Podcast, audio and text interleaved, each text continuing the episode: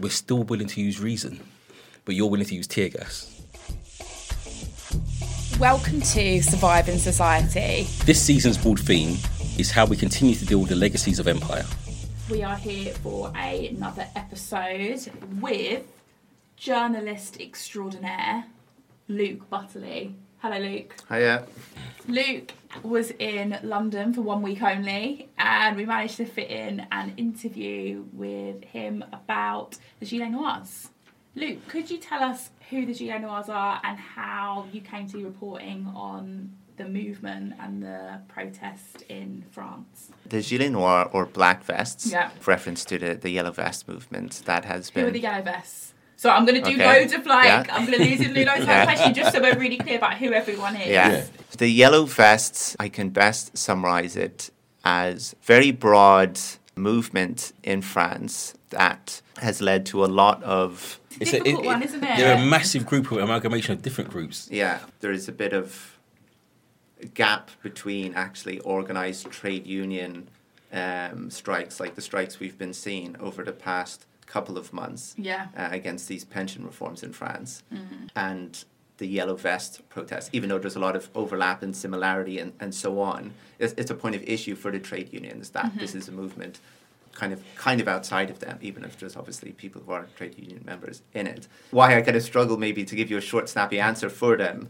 There's a lot of different ideas there. There's a lot of different goals and so on. In general, it's a kind of reaction to the economic crisis happening across the world, economic crisis happening in France, the kind of election of Emmanuel Macron, what they see as his kind of neoliberal views of how France should be run, how the state should be run, the kind of, who should be taxed more, who should be paying more, these kind of things. So, long trajectory of resentment and so on, but kind of, I guess, exploded with his election and what they see, what it symbolises. But there's a lot of variety in kind of left-wing goals, we might say, or right-wing goals, within that movement. And even to kind of call it a movement... It's sticky, isn't it? Because it's not like, obviously in all these kind of movements, people come who are kind of figureheads, leaders or whatever, but it's not really organised in that way. There's not really that kind of structure or anything. For the purpose of understanding the black vests, the yellow vest has been a movement of French people who have been protesting regularly since about November 2018 in reaction to President Macron's economic policies, have been met with very violent police repression. Yeah, it's an ongoing thing and a still very unresolved force, I guess. And for the black vests then, as they've explained in statements and explained to me, they saw this movement of people who were kind of fighting for their rights, really going hard against the French state and the president and so on, demanding what they believed was owed to them. They took some inspiration from that and said, what can we do? How can we kind of organise ourselves?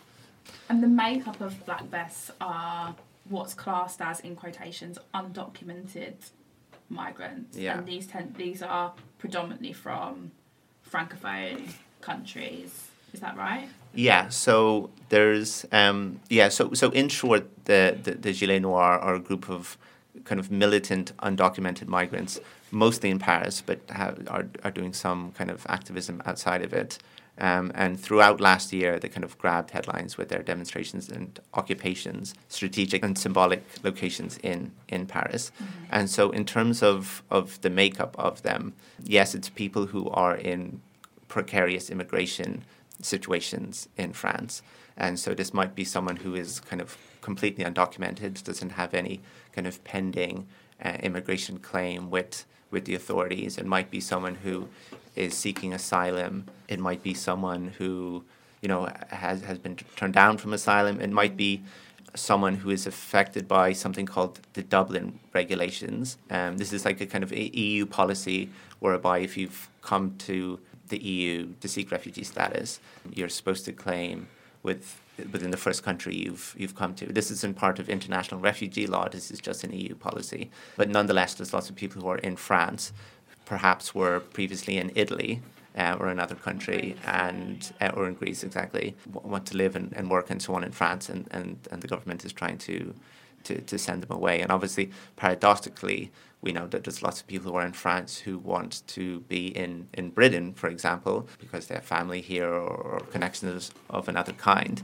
So, yeah. So it's really interesting because it's a combination of people seeking asylum, people that have been obstructed by the Dublin regulation, and also people that want to work as well, people working in the service industry within the capital. Yes. Right? Yeah. And an important point that the Gilets Noirs and other people have made is that some people became illegal, as in they lived in France with a residence permit of some kind, and through a change in their personal circumstances or a change in the law, they, you know, no longer met the very strict requirements and became illegal. And last November or December, there was some protests around the kind of offices where you would put in your claims for a renewal of residence permit and so on, where these offices have moved to kind of like an online booking system, and the delays are so long, they're kind of into the years, basically, that people who are working in order, as it were, become illegal, in air quotes, by the time they get an appointment. So they're kind of talking about, you know, the ways in which austerity works in hand with these kind of repressive... So that is just to say that there is... The French estimates is there's around 300,000 people who are undocumented in France, but there's a wide range of kind of reasons why people are in that situation, and then there'll be a larger number of people who are in kind of precarious status. But the Gilets Noirs themselves are people who they claim a membership of about 1,000 to 1,500 people, and at their various kind of protests they have had numbers of around 600 people, like at a single kind of event. So that is, it is possible that, you know, that is their membership. And in terms of country of origin, people come from all around the world, as is the way with all kind of migration. But a lot of people, especially in this movement, come from former French colonies in North and West Africa. My next question would be, how is the... I don't know if you... Did you get the sense of what the reaction, what the French people thought of the Gilets Noirs? Are they sympathetic on the whole, or are they the opposite? To kind of become visible, to kind of highlight what's going on to them and what they want done about it.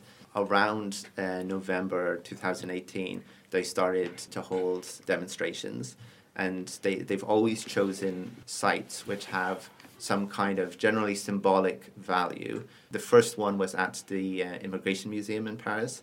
The second one was at the Comédie Française, which is like a national theatre, and, you know, the director is appointed by the government, and you know, these ties to the state with these kind of, you know, cultural institutions and so on. Various other kind of demonstrations of that nature.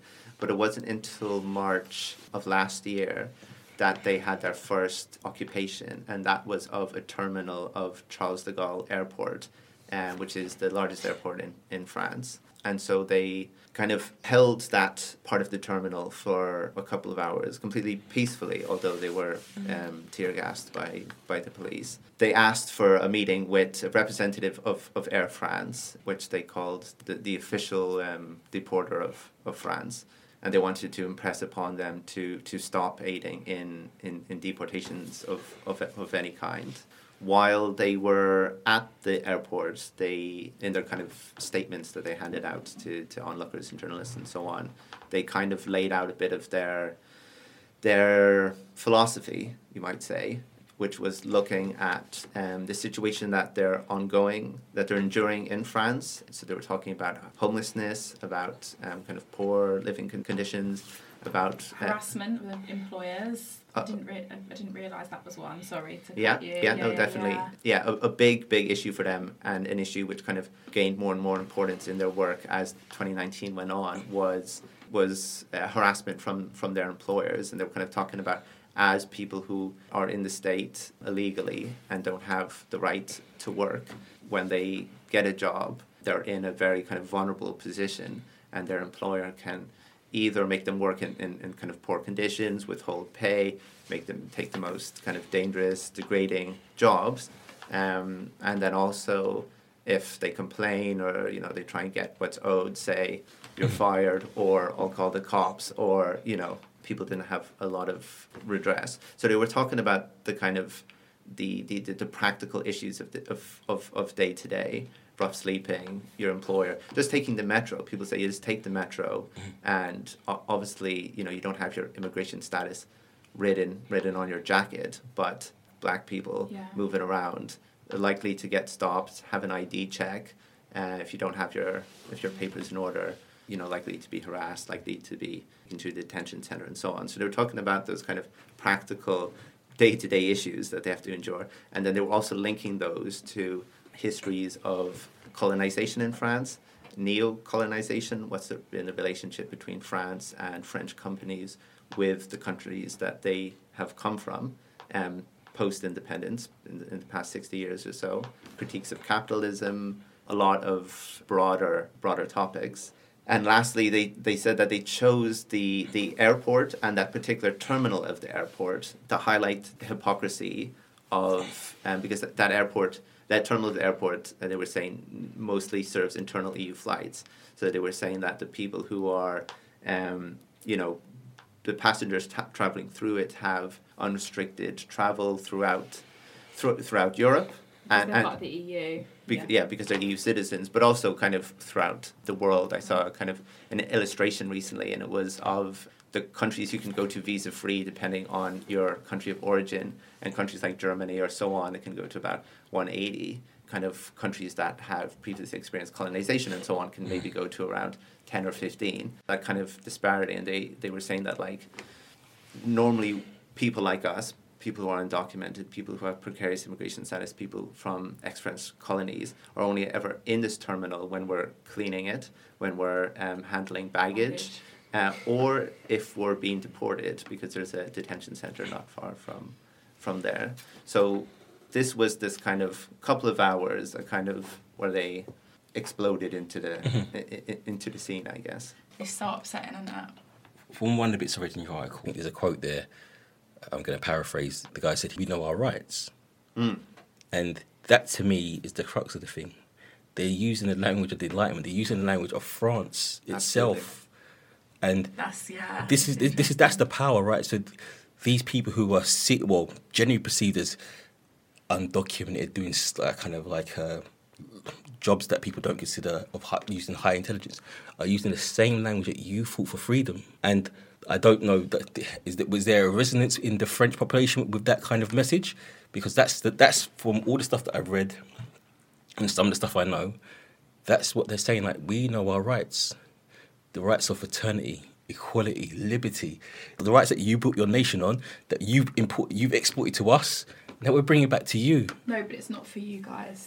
It's not for you. But this is the point, right? This is the point. Not when you look like you, not when you're from your country, it's for us. But this has always been the point, right? So when you talk about the American Revolution and the rights of man, the epistemology of the Enlightenment never included people from the global south, basically. And even in the US, like you mentioned that revolution...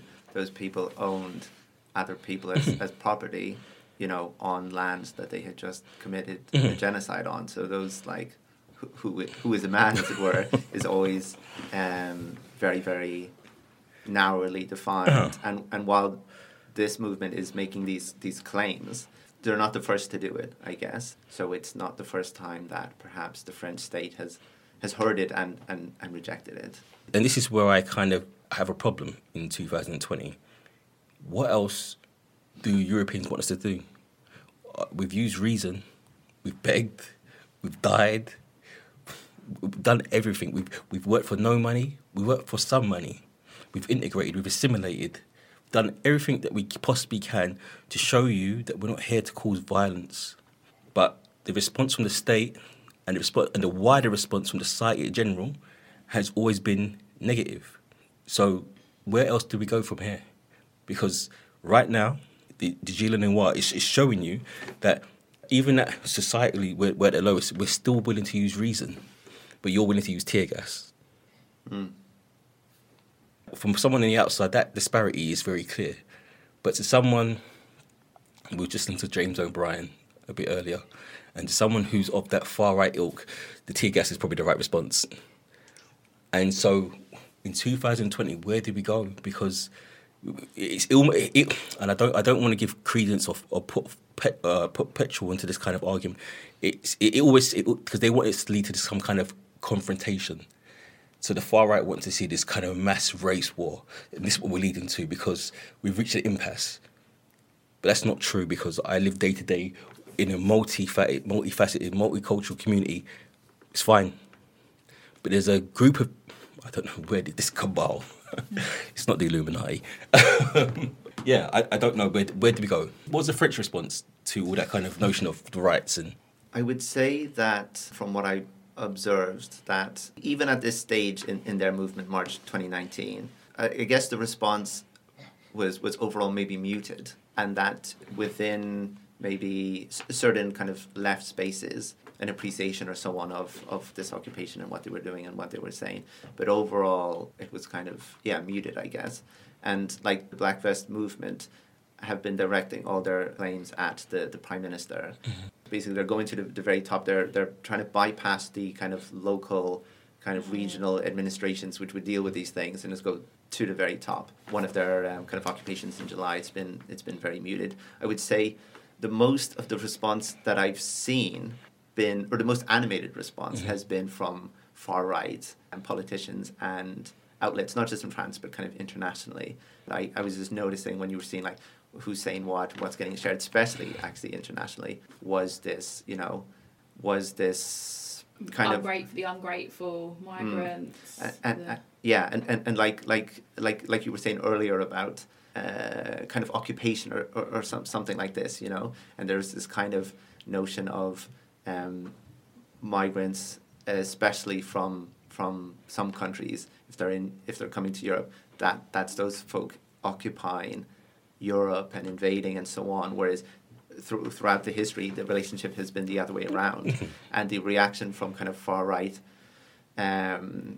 news sources, websites, the rest of it has been very much like you see, this our kind of our greatest fear. Yeah, the greatest fear. People kind of coming here in our spaces, be they sacred spaces like the mausoleum they occupied, or just kind of practical ones, and kind of what they're saying, because a lot of what the Black Vests are saying is that like we're not actually in a foreign country. France is as much as our home as yours, mm-hmm. because of our histories together, because of. We built this place, basically, mm-hmm. you know what I mean, from our resources, from our labor, from the blood we spilt in the world wars and so on. Yeah, so for those kind of far-right outlets, that was there. I think just on both of your points, I think this really speaks to another quote from one of your blogs, Luke. Refugees have to be treated well, like human beings. Europe is the reason for the problems in Africa.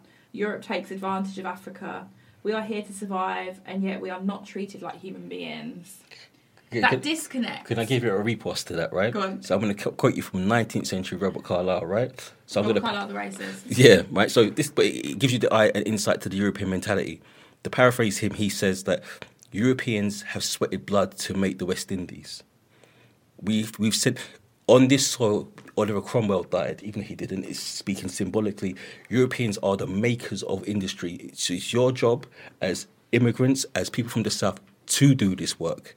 As the European is the great man of history, the engine of history. And this echoes through to all far-right kind of ideology, that Europeans are somehow the kind of the civilization makers. But I don't think it's just far right. I think what Luke's talking to, it's a liberal ideology as well. No, it's Macron. Yeah, no, but I'm going to say you find that same kind of line of argument through John Stuart Mill. Yeah. And John Stuart Mill argued against Robert Carlyle. But this is deep. It's fully ingrained in European philosophy. The idea that Europeans are superior. When you're reading that, so refugees should be treated. No, they're not humans. And that's always been the case. That's the understanding. So when the argument to ban slavery, one of the arguments was, am I not a man? I had to make that argument to be classed as a human being. I totally agree with what you're saying, T, but it's so profound in what the Black Vests say, is that they're literally... I was saying to Luke before we started, I really had to fight against my colonial gaze and mindset, because when I'm reading the quotes and what they're saying, what they're asking for, I'm like, bloody hell, their class consciousness is outstanding. Like, they're so materially aware of how inhumane they're being treated, but of course they are. Like, why do I? Why am I shocked at reading that? And I think in terms of like the kind of quote you mentioned there, yeah, about. You know, we built France, and France kind of destroyed us, yes, our respective nations. There is, like, that point isn't really understood, I reckon, by the population of Britain or France or whatever. Oh, it's so painful. Recently, I think it was Nigel Farage was saying about, I know we're quoting too many races, he was saying about that. He was coming back to somebody who said, like, well, you know, colonization ended 200 years ago, or something, you know, some kind of long time frame like that. Yeah. Whereas obviously, you know, wars of independence were being fought, you know, until the 60s. You know, Zimbabwe wasn't independent until 1980, whatever. You know what I mean? Yeah. You know, the north of Ireland. Mm-hmm. We can go on, but you know, that kind of like the most kind of. There is definitely a reaction to those kind of claims of, you know, you did this to us and our countries and so on. Of like, well, you know, that ended maybe 60 years ago, maybe 80 years ago, and we have nothing to do with you kind of since then, and there's no role there. Whereas, like, the Black Vests in their statements and in their interviews are really trying to show that kind of continuing relationship between France and between French companies and their former colonial empire. And their second, like, big occupation was in June of 2019, and they went to kind of like the big business district in Paris, which is the biggest one in Europe, occupied the headquarters of a multinational cleaning and catering company called Elior. So that was a particular company with a particular focus for them, which I'll go on to later. But while they were there, they said, we're here in the heart of imperialism. And they were listing the various companies, oil companies, arms companies, water companies that are headquartered there, and kind of the relationship between those enterprises and what they called the plunder of Africa. You know, when we think perhaps of the plunder of Africa, that's something from a while back. And they're saying, you know, these kind of things are going on now. They're saying, like, France military intervention is not history. That happens on a regular occurrence in various states. They talk about the kind of monetary imperialism, various ways that it's that history is not history, basically. Like, all those things are still being recreated now, perhaps in ways that are less visible or maybe are invisibilized, but are still very true and having those impacts and causing those countries to suffer economic crisis, causing people to move. And then people move and they're saying, what are you doing here? Yeah. What's jarring is that disconnect between the European populace and the rest of the world. The rest of the world is well aware of Europe, but Europe doesn't really care about how its impact on the rest of the world. The Gilets Noirs will tell them from their kind of stories, the scars of neocolonialism, the scars of the companies when they go there to extract the oil, the fact that the French suppliers have the first choice under the CIFA agreement, the first one to get purchase rights over other companies. Since 1960, 40 French interventions, military interventions in Africa. So when they challenged those CIFA arrangements, they were either removed by a coup or replaced, their leaders were replaced. And so the countries fell into more disrepair. So France was actively engaged in destabilising their country purposefully that they said they left. The Belgians the same, Britain the same, like with Mark Thatcher in 2004 when he went to destabilise Equatorial Guinea. Got caught by chance in Zimbabwe by Robert Mugabe, and he got freed because Margaret Thatcher made a deal with him. And he's a multi-millionaire still. I don't think he even got any jail time. Disconnect with Europe is a purposeful one because we are, in Europe, we are consumers par excellence, aren't we? I don't really care who makes my iPhone.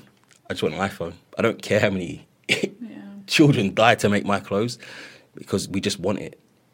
And that disconnect is, it's almost chilling because I've been party to it too, you know? But it's like that disconnect, how it manifests, is so multifaceted as well. Like, I was talking to my partner the other day, and he had been talking to his dad about how the current situation, the government we've got in the UK and even in France as well, it sort of feels like it's a failure of the education system. It's like, and I was like, no, it's purposeful. Like, this is all part of their plan. Like, it's about exclusion, it's about extraction.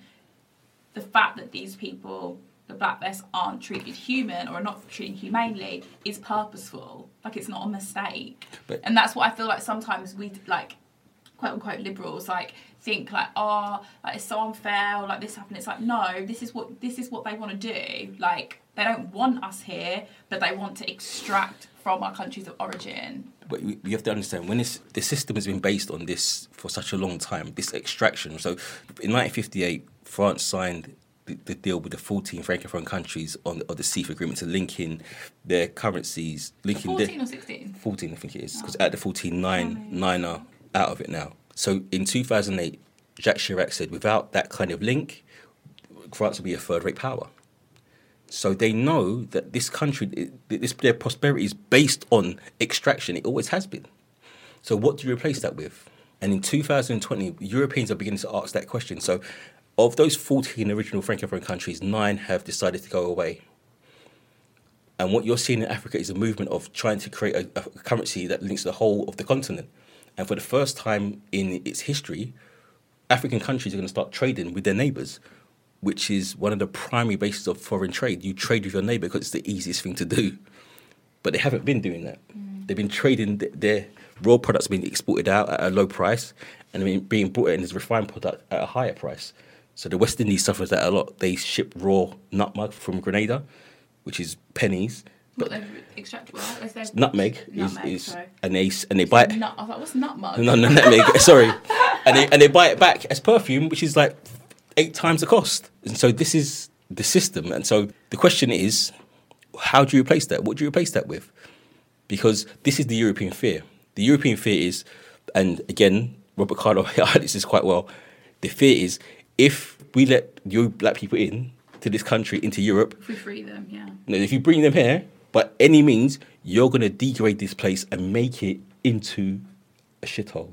So the narrative that London's finished, it's over, because it's a multicultural cesspit. Robert Carlyle, his thing was Ireland. Ireland was adjacent to England, and he viewed Ireland as a failure, and he said, we don't want any black islands. So he was so concerned about this thing, that this idea that if... you people come to here, the contagion you bring, because we can't control you. And you will degrade our once great nations. If you read far right literature, I have a tendency to do, like, you see that theme come across quite clearly. But it's also, you see that in the narrative of British legislation over time. Since 1948, everyone in the British Empire is a citizen. By the time it gets to 1971, we're closing that down rapidly. Because the fear that you're going to turn... this place, so when you said they were occupying national monuments, in my head, I saw you at the Pantheon, and I was thinking, that must have freaked them out, because that's where the national heroes are. And the fact that you're this man's soil in Voltaire, like the French person who are very proud, could see that would be affect them. It's a very effective way of protesting. I would do the same. That occupation you're referring to, that was in July 2019, July last year. And they occupied the Pantheon in Paris, which is the kind of final resting place of many very important French figures, Voltaire among them. The action that got them the most attention in France and internationally and so on, partially because how many people there were, partially because, like, even an airport is kind of outside of the city, you know, but this is really in the city. And because of its kind of extreme symbolism and what France says that its values are about, you know, equality and a republic and liberty for all and equal citizens, you know. So, you know, they're really kind of trying to say, well, you know, look at us here. Obviously, these kind of values you're talking about are at best limited because we wouldn't be here otherwise. And again, they always bring the kind of the practical and the maybe the symbolic together. And when they were in the place, they said the first thing they said is that we want access to toilets and water, because many of us sleep on the streets of this great city and are denied the access to toilet and water every day. So you know what I mean? Yes, it was a practical thing about occupying a building and you will need those, but it, you know what I mean? Mm-hmm. Really kind of clarifying throughout the few hours that they held it, you know, you were asking earlier about the reactions. So, there has been some positive reaction from some left-wing politicians. And, you know, some came down and spoke outside of it and were listing various people who are buried there who are French citizens but originally had migrated to France and so on and so forth, and were applying their kind of... find their attempts to make those links. But it was also the action where I was speaking with one of the members after the airport, and I was like, naively of myself, aren't you worried, you know, occupying an airport, occupying this bit, aren't you worried about the repercussions? And he was like, Luke, when I take the metro to work every day, I fear those same repercussions, you know what I mean? So, you know, get in the metro or occupying this huge building, it's kind of the same risk to me. You know, I have to deal with those risks every day. Not that I want to, not that I enjoy them, not that I don't think about them, but the reality that you're thinking of and the one that we're experiencing are different. Nonetheless, for this occupation, they were negotiating with the police, and the police said eventually, okay, you know, you've made your points, you've got various people to respond and whatever. Now leave. We'll let you leave. If you leave, we'll let you leave, as it were. If you leave, we won't control you. We won't ask for ID or immigration checks or anything like that. And they were like, okay, settle, let's go. As you can imagine, when they left, that isn't what happened. And the police, the kind of the violence that you've seen before, either in Calais or against yellow vests. So they said, we'll let you go, and then they tear gas them. Yes, but it was more that as people left, they stopped people and said, okay, where's your ID? You know, and people obviously didn't have it, and then people tried to, you know, obviously run, and people were batoned and beaten and so on, and this included, not that anyone is worthy of French violence, obviously not, but it was still nonetheless striking that even a photographer from a national newspaper was assaulted by the police when he was taking photos of someone being arrested. It was quite, the Gilets Noirs were to say, quite deliberately. You know, they knew the world's eyes were on them, and they were going to say, "This is what happens when you try and, basically." And many people were arrested. I think about 35 people were injured. It was quite brutal. This is our issue. We have a disconnect with our recent history. So France did the same with Algeria. So this is post 1955. They did the same in Vietnam. Their reaction is very draconian. They've tended to crack down hard on dissidents, right? Or people they consider dissident. If you see it in that context, it's the same continuity, how the French are behaving. And this is what's disappointing. In all this time, what's changed? It's another important note to make of this moment now in France is that for the past couple of years, they've been living under emergency legislation that came about after the terrorist attacks. Charlie Hebdo, in that couple of years. And a lot of that kind of emergency powers then just became, you know, just normal legislation and so on. So, yeah, very much this kind of, I think an academic called Macron a liberal authoritarian or an extreme centrist or something like this, you know, these kind of values, but really, really the iron fist. Stuart Hall kind of speaks to this from Police in the Crisis. So there's a crisis, but I need more power, but I only get power through consent. So I can tell you there's a fear. And this, again, that fear of being overrun. And I think what reinforced it was probably the migrant crisis. It was Angela Merkel let the migrants in. And that kind of picks up the Dublin regulation. So the idea that migrants are now in that kind of far-right rhetoric is that they're willingly seeking out places to come to exploit. So Dublin regulations say you stay where you arrive, the closest country. But they say migrants are choosing, for example, they're choosing to come to Britain just to exploit the system. And like I said, that's of all the reasons, probably the least likely reason, because they get treated badly for the whole journey. But that's the narrative that's being put across. That's the narrative that's, if you speak, again, generally to kind of these people, that's what they'll say, like, these people are coming here to exploit the system. And my retort usually is like, that's not very likely. In my own family experience, that hasn't been the case. And these people tend to be very proud because they've been brought up in the colonies, right? And so they tend to be, it's almost quite perverse. They're very traditional British or traditional French. last year, President Macron announced a big debate, a great debate about immigration. And AKA debating who is human. Basically. And in the announcement to it, he made a speech where he was talking about how him and the members of his party are not affected, quote unquote, by immigration. He said, we don't have to live with it, i.e. we don't have to live with immigrants. We live, I guess, you know, in the posh areas, gated communities, and so on. And we've heard enough from the liberal elite. Like, now it's time to hear to the real people. Now it's time to hear from them what they need. So he makes this kind of point where he's saying about how workers, the working class in France, have to deal, quote unquote, have to endure, quote unquote, migrants and migration, and therefore. We have to take a hard line, otherwise we're going to lose the workers to other parties. Predominantly, he means the National Rally now. Oh yeah. Why do they call that now? It was a rebrand. But yeah, and it was interesting when he was talking about this, as a commentator pointed out that.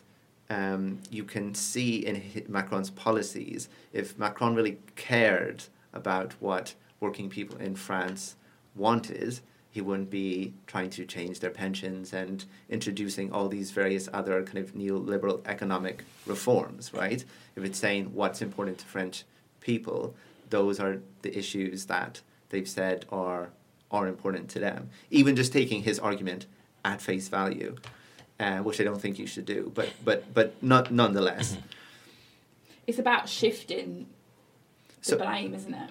It's precisely, and you know what I said. What is the context in which he's saying this? It's the context in which, you know, there's a lot of strikes by the French unions against him. There's the Yellow Vest movement against him. He's trying to, yeah, I guess perhaps shift the blame onto someone else. Yeah, and he's like, guys, honestly, like, I know I haven't listened to you before, but I'm listening now. I want to have a talk. But basically, the problem is the black people, and it's, not my policies. And it's, you know, he, as we've kind of seen in the UK and other countries, the thing of now we have to get tough, we haven't had a debate before, happens in a vacuum, because... In 2018, he introduced anti-migrant legislation, we can just plainly call it, that was described as some of, you know, the most restrictive, harshest stuff to come out since the end of the Second World War, kind of doubling the amount of time someone can spend in a detention centre, and kind of just various curtailing rights. So it's not... it's not the first time he's coming to it, but he saw the kind of the value for a renewed... effort, a renewed kind of push on this. And even the debate he announced, so it was a debate in the National Assembly, there was no vote attached to it, so it was purely a kind of symbolic exercise, but they did kind of point to some directions of travel. So one of them is around healthcare. There's a kind of health... There's a way that undocumented people can access healthcare, basically. And while they previously said, you know, this is sacrosanct and we'll never touch it, it was kind of like, well, you know, yeah. You know, and the kind of similar things you see on other kind of anti-worker rhetoric around, well, there's abuse of it, right? And obviously the kind of the NGOs were able to say, well, actually, there's perhaps X amount of abuse, you know, 0.07%. Where there's a far greater number of people who are entitled to it who don't claim it, you know, anything about that the system is being abused or so on. There was a... It's not true. It's not true. So it's being used as an ideological weapon. And at the same time, so it's separate from the Yellow Black Vest, but at the same time as when this debate took place, the CGT, which is a big union there and a kind of militant union that had been organising a lot of the strikes that had been kind of... crippling Paris over the past couple of months in retaliation to pension reform, had organised with 140 undocumented migrants employed in 12 different companies in Paris And they went on strike, and they went on strike, one, to get their immigration status sorted, and secondly, to deal with the working conditions. So they'd be working, maybe like 10, 12 hours a day, 6 days a week, and backbreaking work and getting 500-600 euros for this, which is, far, far below what a worker would normally make if they were paid fairly. And in the kind of media and so on around this, the union and the workers were really trying to push, trying to flip what Macron was saying on his head. And he was saying that migrants, undocumented or otherwise, are an integral part of the working class in France. They are now, and they always have been. And this kind of division is a false division, and trying to kind of endear that rather than saying it's that the white French worker and the millionaires have something in common, which they Not in a class sense, obviously. They don't. And all of those 140 workers were successful in their demands. So, but what's quite interesting, though, that what Macron's doing is what Johnson did here, Rees-Mogg, Trump, Orban. They speak, they're the elite, but they're somehow, people think they're speaking the truth. They speak it, and they don't have to enact policy, because policy is boring. It involves regulation, it involves reading. People want to hear that these people are somehow telling, they're plain speaking. So they're saying what everyone, in inverted commas, has on their mind. Mm. And some researchers around the time of this speech and debate and so on, said what happens in the majority of cases is that when Macron or a kind of liberal president or liberal leader takes this line, people just believe what Le Pen is saying. Because they say, if you're taking that argument, but they're the expert at it, they actually know. You know what I mean? Mm. And we've seen the same in the UK, in the US, in many countries when centre, right, or liberal or so on parties say, okay, we're taking the line, and maybe a watered down version of it. Policies shift rightwards, but also people say, well, who are we going to believe on this issue? The people who have been shouting about it for 60 years and have done their homework, or you who are kind of late to the party? And very scary and depressing. But yeah. We want the professional fascists, racists. Yeah.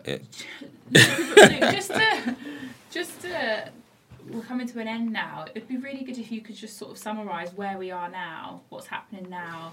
I think I saw on the news that like some of the camps had been, some of the places where people were staying had been ordered out by the police. Yeah, so around November last year, the Interior 2019. Yeah, and the Interior Minister said that of the kind of camps that are around Paris, there's various kind of encampments of people living together for safety. Quote unquote undocumented. It could be, it's interesting, it could be people undocumented. It's also some people who have refugee status and just haven't been able to access a housing or whatever due to, lack of money, racial discrimination and so on. And one of them are children. I don't know the breakdown between men, women and children. I think I've read somewhere, I might be wrong, but a quarter of them are children or under 18. Okay. Definitely are children, families, the single men, single women, the whole kind of spectrum in there. So basically, the Interior Minister was saying, we want to clear all these camps out. We're going to have them done by the end of the year. They didn't get it done by the end of the year, but this Tuesday, so early February 2020, the last kind of camp was evicted and people were taken to other kinds of shelters. However, I was just reading some press there, and people in these camps were kind of giving interviews, and one woman, her name was Fatima, she was from Sudan originally, she was saying that I've been evicted from the camps before and taken to these centres, and they're not safe for my children, so I'm just going to leave, basically, once I'm there. And you have to wonder what's going on where that woman feels that it's safer to be kind of in a camp, on the side of the river, with other people than in these centres. So she's waiting on her asylum claim to be processed. Other people said, I've already gotten my refugee status. French people or British people, whatever, people sleep homeless because of these general housing crises and economic crises. So he was saying, I'll go there. They'll see that I don't need a claim to be processed, and I'll leave again. Other people are, like we mentioned, people affected by Dublin regulations. And again, they're going to say, well, you need to leave and go to Italy or Greece or whatever. Kind of the groups that work with people on the ground and said, you know, we've seen this before. The cameras are on, everyone will be taken, and then, you know, people will either leave the shelters or be kicked out. What's going to happen to them? The police have said, we're going to monitor all these sites and make sure no camps are rebuilt. Generally, then what it will mean is that people will live in more precarious and more dangerous situations, you know, alone or what have you. You know, like Calais camp was not the living situation anyone chose to live in. Nonetheless, when these camps are destroyed and people are spread out, they're less safe, basically. Thing that's going on for the Black Vest themselves. So there's this company, Elior, is a big catering, cleaning company, outsourcing company, and they operate in like 14 different countries, billion-dollar company. Black Vests say that they also employ undocumented workers, including people from that movement, and exploit them in the kind of ways we talked about. So they've been pushing for better working conditions, for people who've been fired to be taken back in, for the company to sign the necessary documents so that they can take to the authorities and kind of get their immigration status sorted. They're having this long back and forth with the company.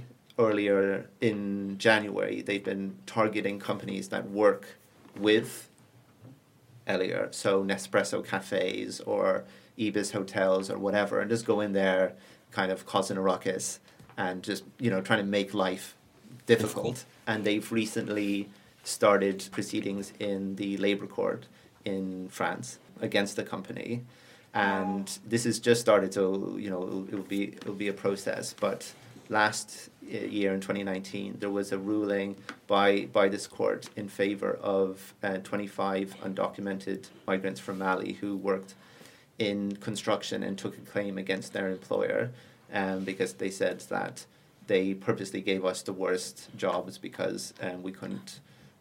We weren't in a position to complain because of our undocumented status.